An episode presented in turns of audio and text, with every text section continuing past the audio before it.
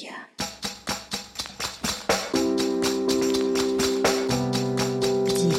Я?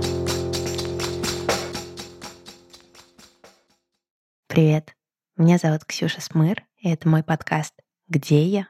о людях и местах. Готовясь к этому выпуску, я искусала все губы, у меня болел живот, мне казалось, что у меня температура. Я пыталась записать его вчера, но ничего не получилось. Что-то еще болело, я уже не помню что. Это были какие-то ложные симптомы. А мне страшно. И это про честность. Я переслушала прошлый выпуск, но еще бы я слушала его несколько раз, пока монтировала, и я задумалась о том, что в том выпуске я предложила вам... Господи, что ж так неловко-то. Сейчас я на стуле поудобнее сяду. Я сказала, что я собираю деньги на подкаст, и что если вам хочется, и вы чувствуете какую-то потребность или желание сказать мне спасибо, вы можете зайти на мой сайт, где я space и закинуть мне монеты по QR-коду. И у меня ноль монет. И я поняла, что проблема в частности. Я не до конца была искренне сама собой, когда отвечала на вопрос, зачем мне деньги и нужны ли мне они вообще. А когда я задумывала подкаст в прошлом году. Первый выпуск, который я записала, сейчас он хронологически второй. Это выпуск про мою бабушку. Точнее, этот выпуск про нескучный сад, но так получилось, что чтобы вообще делать этот подкаст, я как будто бы попросила разрешения у бабули. И мне потребовалось очень много времени, чтобы записать его. Кажется, я сочиняла его и переживала его довольно долго, месяца три. А записывала я его, мне кажется, что раз шесть. И то ли на шестой, то ли на седьмой раз, на какой-то там третий, четвертый день я смогла записать его. И это получилось круто и искренне. И я высвободилась.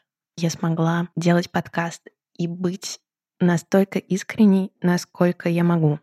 И такое ощущение, что я не прошла проверку искренности в прошлый раз, когда я говорила о том, что вы можете перевести мне деньги. Отвечая сейчас на этот вопрос, нужны ли мне деньги, да, они действительно мне нужны. И почему? Тут-то и будет история. Мы сейчас перенесемся в май этого года, 2020, когда я сидела в самоизоляции на даче с моими родителями, моей сестрой и моим молодым человеком. План в мае был такой — поехать с молодым человеком в Елец. Меня звал этот город, потому что его как-то порекомендовал Артемий Лебедев, и я нашла туда экскурсию, супертур, называется «Сиреневый рай». Я более подробно рассказала обо всей этой истории в Инстаграме здесь тоже я с нижними двумя подчеркиваниями. Сделала даже гид по Ельцу, в итоге я в нем оказалась. Но май был такой, что ни в какой Елец мы не направились. Но трасса М4 Дон меня очень звала, потому что мои бабушка и дедушка, мама и дядя каждый год в течение 10 лет ездили по этой трассе в Абхазию. И в прошлом году мы с дядей совершили путешествие из Абхазии в Москву. И эта дорога меня невероятно впечатлила. Это была какая-то невероятная плотность ощущений. И мне очень хотелось самой отправиться в путь по этой дороге и что-то узнать, что-то получить. А у нас в гараже стоял Nissan, и меня тоже звал. Как Кузова позвали меня в июле, так и Nissan меня звал.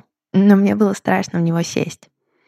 Не было понятно, почему, ведь у меня давно есть права. Я занималась вождением больше года, потому что понимала, что есть какой-то подвох, и родители явно не собираются не давать мне свои машины, не покупать мне мою машину, и просто отправили меня учиться вождению, чтобы у меня копился стаж. Вот, поэтому я ходила на занятия очень долго, потому что мне дико нравилось водить. Отвозила своего инструктора домой и вообще чувствовала, что это классное время внутри этой коробки, этой железки, Но у меня, кажется, она будет не скоро. Но так и случилось.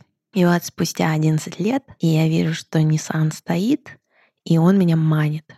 И вот в конце мая я в него сажусь, спустя, наверное, часов пять после того, как я к этому готовилась, медитировала, настраивалась, смотрела маршрут в Google Maps, а потом в Яндексе, изучала все остановочки, все моментики, поворотики, разворотики, хотя я давно их уже все изучила на пассажирском сидении, но все равно и, в общем, мы поехали, и это было потрясающе. Первые 20 минут меня колотило немножко. У меня был скользкий руль, потому что ручки потели, они и так потеют, а тут они потели еще сильнее.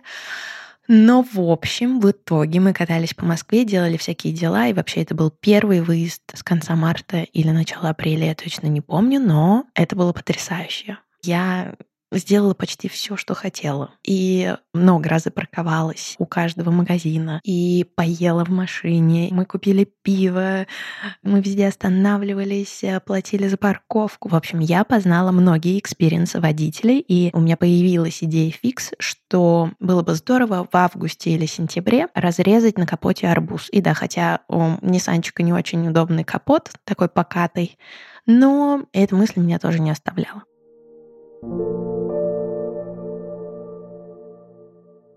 Наступает июнь 2020 -го. Мы выезжаем с дачи. Родители остаются, я оказываюсь в своей квартире одна. Это важный месяц, потому что в этот месяц я поняла, что подкаст было бы здорово делать регулярно. Потому что я нашла свою тетрадку, которую на какое-то время забросила. И в ней были темы на год, на развитие подкаста. Вдруг мне стало очевидно, я открыла глаза, что из кучи тем я даже треть не сделала. И если я буду продолжать в таком же темпе, с такой же регулярностью, я никогда не буду жить. А мне очень хочется. Мне много чем есть поделиться, много с кем встретиться, пригласить каких гостей. И надо начинать делать его регулярно. И так я и сделала. Но дома я почувствовала невероятную оторванность, невероятную грусть и тоску, потому что, сделав выпуск про дом, кажется, это восьмой выпуск, я поняла, делая его и будучи на даче, что у меня второй раз в жизни появилось ощущение моего дома. Но что оно какое-то немного неправильное, потому что я снова чувствую себя ребенком. И мне очень плохо в этой роли. Ну, потому что мне много лет. И чувствовать э, себя ребенком запертым в чужих каких-то историях, чужих энергиях и не имея возможности э, то есть не то, что не имея возможности, но не до конца будучи самой своей, как помните, книжка потрясающая рассказов Миранды Джулай «Нет ничего своей». Намеренная ошибка, но как прекрасно звучит. Я вот ощутив это пространство дома, когда оказалась в квартире, которую я спешно покинула, и она была голая, без моих растений, какая-то одинокая, но здесь, когда я вернулась, представляете, стояла в горшке ветка розы, которая, когда мы с мамой уезжали, когда она заехала за мной забирать меня и мои вещи, она сказала, да, оставь эту розу, она все уже погибает. И спустя три месяца я вижу, что тут роза, которая была без полива, стоит и цветет. То есть распустились ее листочки, и все лето она у меня прожила, и вот умерла только недавно. Но это было потрясающее, какое-то ее второе рождение. И, наверное, эта штука позволяла мне не так сильно грустить и не чувствовать такую брошенность и какое-то новое одиночество — и так случилось, что в июле 2020 наши отношения с моим молодым человеком подошли к концу. И надо сказать, что я, правда, наверное, впервые почувствовала настоящую благодарность, а не какую-то горечь и тоску или озлобленность от конца этих отношений. Тем временем я пытаюсь сесть в машину. Каждый день она стоит у меня под окном, и я на нее смотрю, но одна я никак не могу в нее сесть. И э, Я задаю вопросы людям, которые могут мне помочь. Например, Оля, привет. Они рассказывают о своем опыте, о том, как они садились в машину, и как в ней кайфово, и как не переживать, в каком ряду ехать. А кто-то дает потрясающий совет вообразить друзей или взять с собой друзей. А это мои, простите, две игрушки, о которых я обязательно расскажу в питерских выпусках. Это игрушки «Спи со мной» Оли прекрасный. Это мужчина и женщина, мои друзья, они меня сопровождали. И я помню, что, кажется, в автосервис, потому что у меня тряслось дно, на районе я поехала именно с ними. И э, мне было кайф. Мне было, конечно, страшновато, и руки снова потели, но потихонечку я стала ездить, поехала в Щербинку, еще куда-то, и, в общем, так вот очень медленно, очень аккуратненько я стала ездить. И тут Илец вот конкретно позвал. И я маме говорю, мам, поехали в путешествие. И мы придумали путешествие Елец, Воронеж и Дивногорье. И это было потрясающее путешествие. И знаете почему? Вот Елец стал городом моей мечты, и он, ну, просто супер. Но дело в том, что этот выпуск не про Елец. И про Елец, во-первых, я сделала гид в Инстаграме. И, во-вторых, однажды я сделала специальный выпуск про Елец. А сегодня не о нем и даже не о Дивногорье, а о Воронеже. Меня мой знакомый спросил, а ты посетила платоновские места, литературный музей, ну а на улице Сака и Ваницетти была? И я понимаю, что нет. Но нет, я не помню, какие там были достопримечательности. И я совершенно точно не смогу вам устроить прогулку по этому городу. Но я помню памятник Маршаку и девочку с крыльями, которая подпрыгнула и стремится к нему. И кофейню рядом. Мы зашли в нее с мамой, взяли кофе, и я спросила маму, может, однажды ты мне все-таки расскажешь, кто мой отец? И мама говорит, да, Ксюш, я тебе обязательно однажды все расскажу. Я говорю, да, мам, было бы здорово, мне будет приятно. Может, расскажешь в мое 30-летие или в этот год. И мама делает глоток и начинает рассказывать. И я понимаю, что у меня есть какой-то отец. Был второй человек, который меня родил. И что это живой человек. И он обретает э, фигуру, и он обретает какой-то голос. И я всегда думала, что мне это не интересует на самом деле. Мои друзья меня спрашивали, ну как же тебе не интересно? А я говорила, у меня есть потрясающий отчим. Зачем мне знать, кто биологический отец? Ну, что за фигня? Но потом, а, благодаря друзьям или благодаря какому-то подсознательному стремлению, интересу, я поняла, что в этом есть большая история про роты, отрицать то, что у меня есть какая-то вторая линия, и от нее может быть какая-то сила и знание. И не зря же я стремлюсь не только на юг, на трассу М4, но и на север меня все время тянет. Может быть, что-то и с севером там связано. И, в общем, я офигеваю и запоминаю Воронеж, и какие-то кафе, которые мы проходим, и улицы, которые мы проходим, как место, где я как будто вижу двух молодых людей, которые встречаются, которые влюблены. И что они мои родители, и почему-то я их сажаю в эти кафе в Воронеже. И теперь Воронеж у меня про это. И поэтому, когда я оказалась там снова, этот город уже был наполнен вот этой историей и ощущением чего-то родного.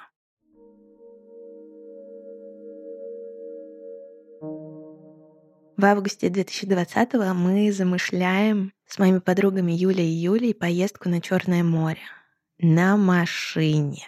Я в панике, я как бы отдаляю этот момент и еду на Белое море. В конце июля зов кузовов, вот это все. Я чувствую невероятную силу. И я поведу машину на Черное море. Сейчас я на Белом море заряжаюсь его энергией. И Я праздную 30-летие с подругой Катей.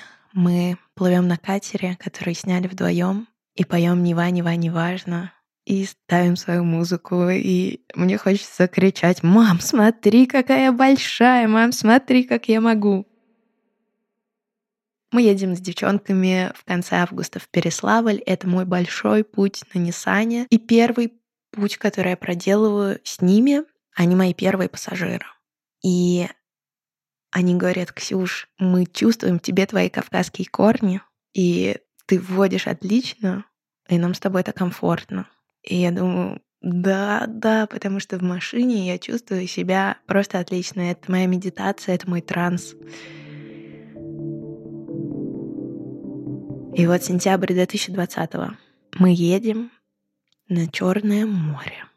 Мы заезжаем в Воронеж, едем в Ростов, знакомимся там с прекрасным молодым человеком, потом едем на море втроем, потом встречаем нашу подругу. О наших приключениях мы записывали по дороге дорожный подкаст, и в Телеграме моем «Ну где же я?» можно послушать три серии, четвертую я вот-вот выложу такая заключительная серия, хотя заключительная, наверное, это сейчас. Там четвертая про Ростов, Елец и советы от жителя Ростова, от мальчика, которого мы украли. И я чувствую себя очень классно, но за 103 километра до Москвы я разбиваю машину. Это странная история. Я до сих пор не знаю, почему это произошло, но кажется, я не совсем виновата. Кажется, там много обстоятельств наложилось, и в итоге мы влетели в отбойник. Все супер, все живы. Мы отделались легким испугом. Господа полицейские гаишники были просто восхитительные. Это было что-то невероятное. Какая-то волна любви. Мы встретили их четверых, и они все нам помогли, вызвали эвакуатор, и отвезли Nissan под окна моего дома, и мы с Юлей, одной из Юль, отправились дальше в приключения в Переславль. И вернувшись в Москву, меня стало потихонечку накрывать. Мы классно гуляли с ростовчанином, которого украли, но через неделю он уехал, праздник лета закончился.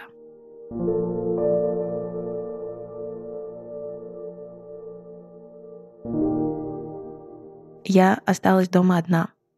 И стала смотреть в окно каждый день на свой Nissan и вообще понимать, а что это было, что произошло.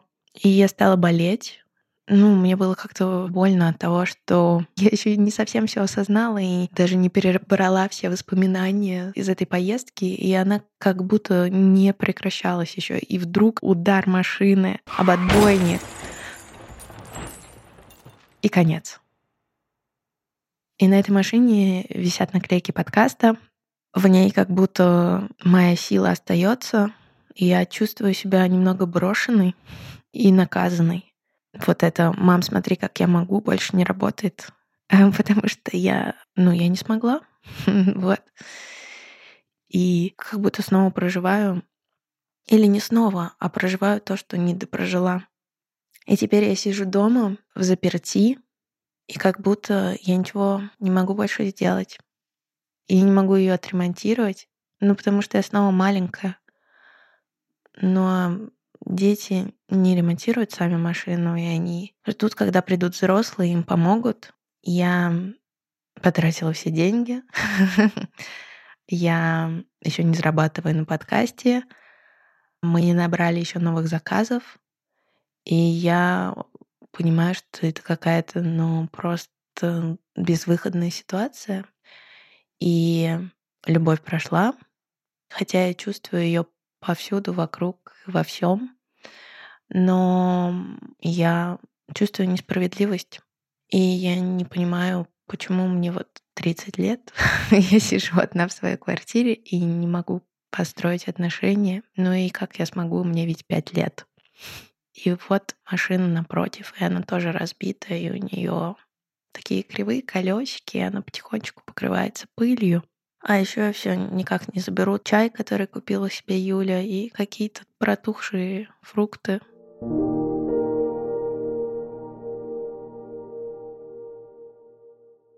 Я наконец-то в итоге вылечилась и смогла вам рассказать эту историю. А еще был такой момент, что я почувствовала, когда мы украли мальчика, что повторяется история. Эта трасса, она какая-то волшебная. Ведь во втором выпуске я немножко об этом рассказывала. Есть у нас семейная легенда, что бабушка украла дедушку. Ну, это почти так и было.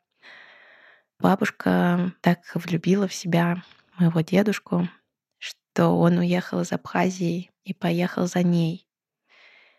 И у меня было какое-то ощущение совпадения или повторения, но это оказался потрясающий мираж.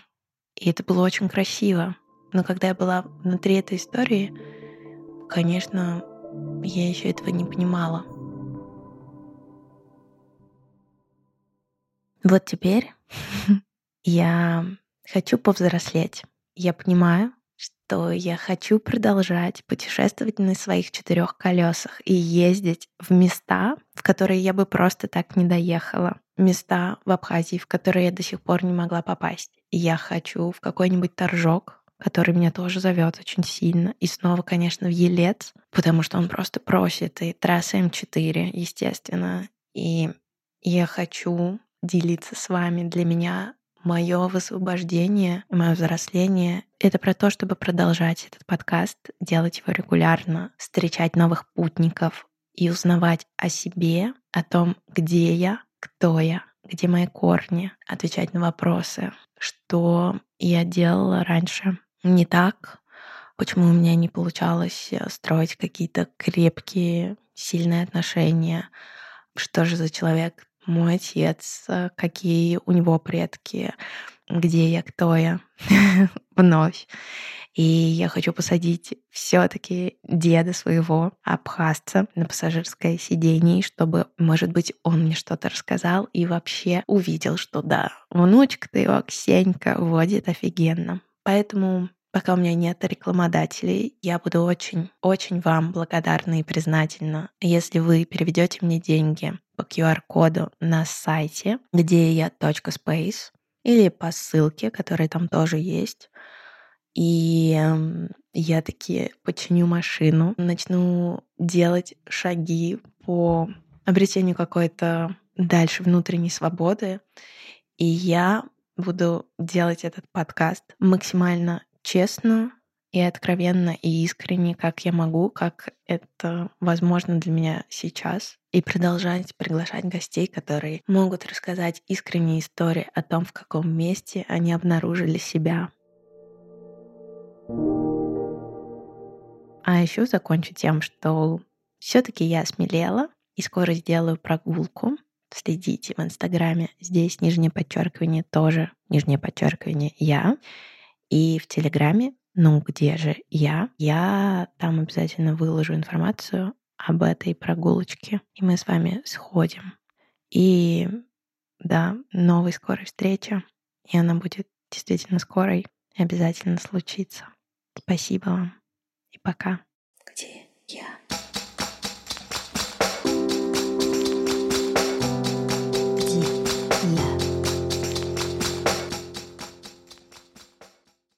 А еще, так как моя мама слушает этот подкаст, я хочу ей сказать спасибо. Вот. И извини, мам. Я тебя люблю.